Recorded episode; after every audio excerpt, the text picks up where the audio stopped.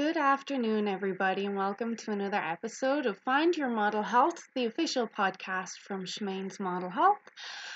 For those looking to optimize their long term health and weight goals, I am Shemane Linney. I'm a biohacker and fitness and nutrition expert, and I am very grateful to have you back here with me for this last week of November 2018. This will be the last kind of live podcast that I record because as we move into December, I will be reposting some of last Christmas's podcast to help people kind of navigate through Christmas and eating and just kind of mitigating some of the negative effects that Christmas can have on our health and weight.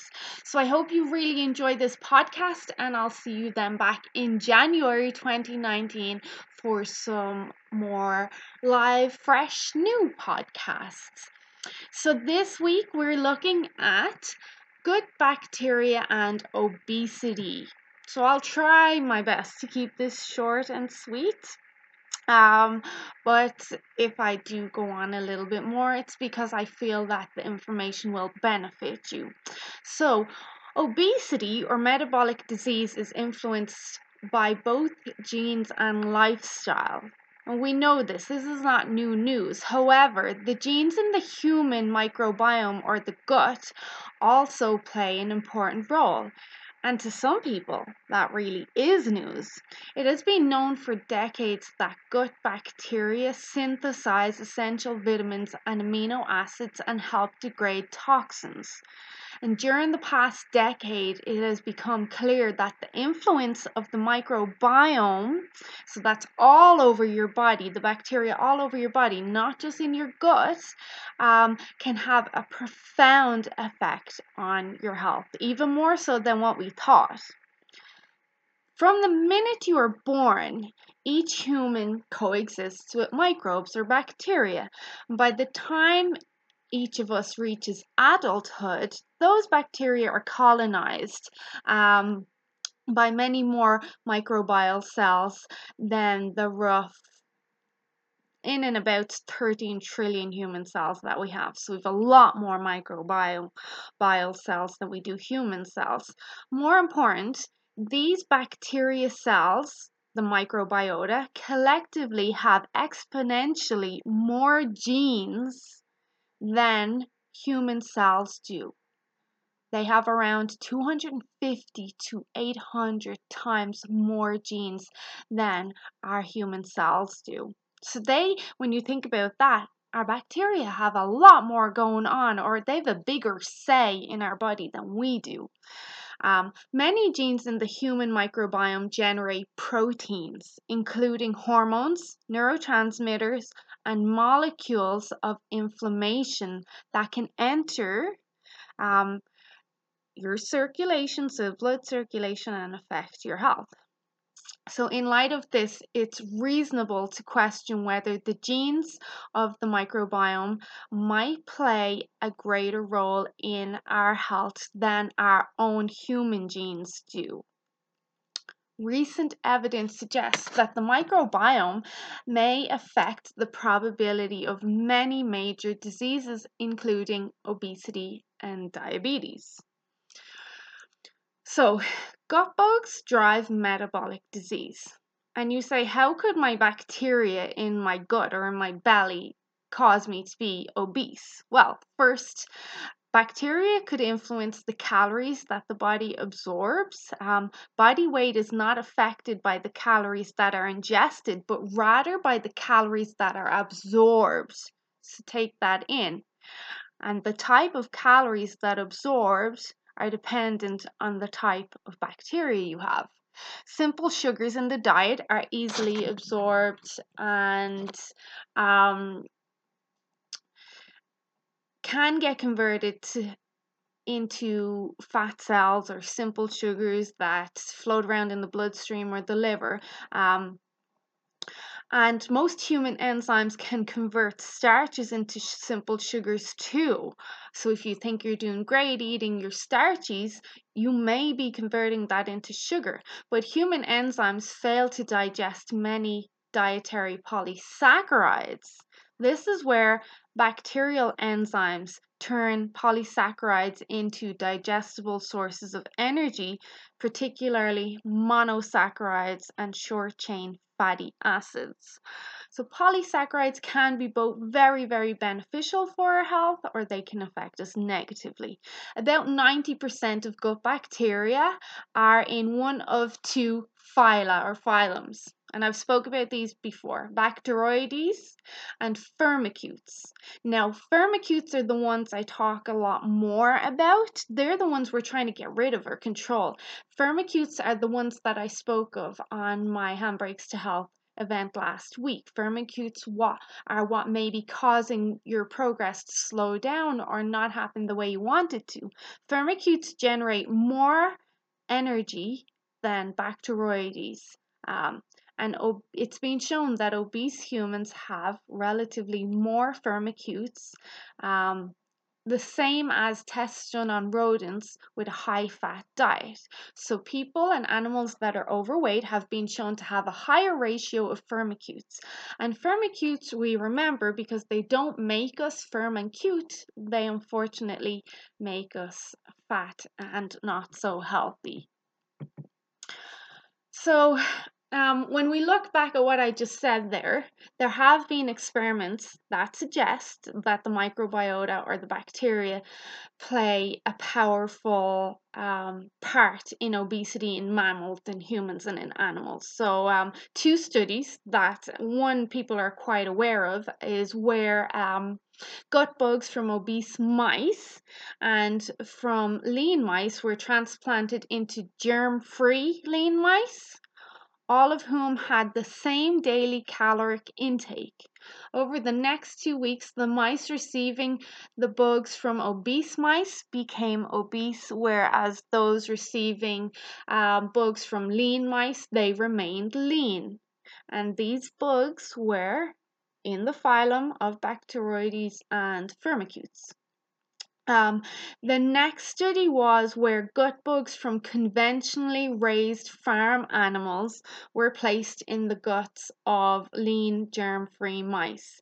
Without any increase in daily caloric intake, the body fat content of the animals, so of the lean germ free mice, increased by 60% within 14 days and they developed insulin resistance. Now, if that study doesn't make you rethink getting organic dairy and grass fed or pasture raised animals and eggs and wild animals while you can, um, I don't know what's going to sway you in that direction because that study alone blows my mind. And these experiments or studies suggest that the composition of gut bacteria can in fact, influence obesity. Um, then, um, conversely, when obese people resume um, diets and weight gain after a bout of weight loss, so what I'm getting at is, for example, if somebody goes on a ketogenic diet and they lose a lot of weight over a couple of weeks or a couple of months, when they resume to their previous diet, so they fall off the wagon and they gain weight, it's been shown that their ratios of firmicutes increase. So they increase tenfold to even more than what they were before they started a ketogenic diet. And there's a few reasons for this. Um, and experiments suggest that the microbiome is a reflection of obesity and leanness. So, the more Bacteroides you have, the chances you're going to be leaner and stronger and healthier. The more Firmicutes you have, the chances you are going to be overweight, not looking so well, um, and struggling with your health. Um, so, they're a reflection of obesity and leanness, but they're also a cause of it. Um, also, low grade gut inflammation caused by gut bacteria may increase the risk of obesity along with the risk of metabolic disease um, because relatively high ratios of firmicutes to Bacteroides not only influence carbohydrate metabolism or sugar metabolism, but also alter the production of short chain fatty acids. Um, in particular, acetate production is increased and butyrate production is decreased, and ideally, we want the opposite to happen. So, a recent study found that increased blood levels of acetate cause insulin resistance and increased production of uh, ghrelin, so your hunger hormone in your stomach, whereas lower butyrate levels in the gut encourage low inflammation, which helps prevent insulin resistance. In other words, the wrong gut bugs can make you hungry and cause insulin resistance, um, and the good gut bugs can do the opposite. Um, and that is including that the wrong gut bugs have been correlated with not only metabolic disease, diabetes, obesity, but also cardiovascular disease. So then when we look at where uh, these bugs mostly reside in the gut, um, gut inflammation has got a big impact on metabolic disease and obesity and weight gain. So, um, in rodent studies, inflammation weakens the epithelial tight junctions in the gut mucus, mucosa. So, I always say these are like Velcro junctions in between your cell walls on your gut. And if they get damaged, they allow entry of bacterial endotoxins and even food particles into your blood. Um, and this is called metabolic endotoxemia, and it can lead to increased activity of the innate immune system, which then can lead to um, stress on the adrenals, insulin resistance, and weight gain. So, managing your gut and the gut bacteria is super important. Um, just this last study before I stop, studies in humans also suggest a role for the gut bacteria in type 2 diabetes. Again, that brings us back to that insulin resistance and how we are metabolizing carbohydrates. Most studies have found that individuals with type 2 diabetes have a reduced abundance of butyrate producing species, so that's your Bacteroides, um, and there's another subset called Akkermansias, leading to low grade inflammation in the gut. This has been found in people of different races and ethnicities um, and even after controlling for the effect of medications like metformin metformin, excuse me, on the gut microbiome.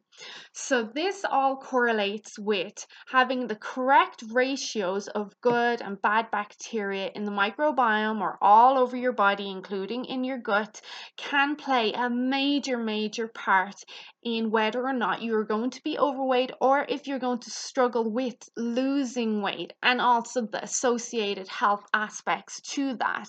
Um, now, what we spoke about at my event last week was some of the ways that we can kind of mitigate the effects of having, I suppose, um, the firmicutes kind of running rampant in our body. So we want to put some things into practice. We want to make sure that we're washing our hands regularly with soap, especially in the gym. There was a study that was done on a couple of gyms in America to kind of um, test the ratios of bacteria on equipment throughout the gym.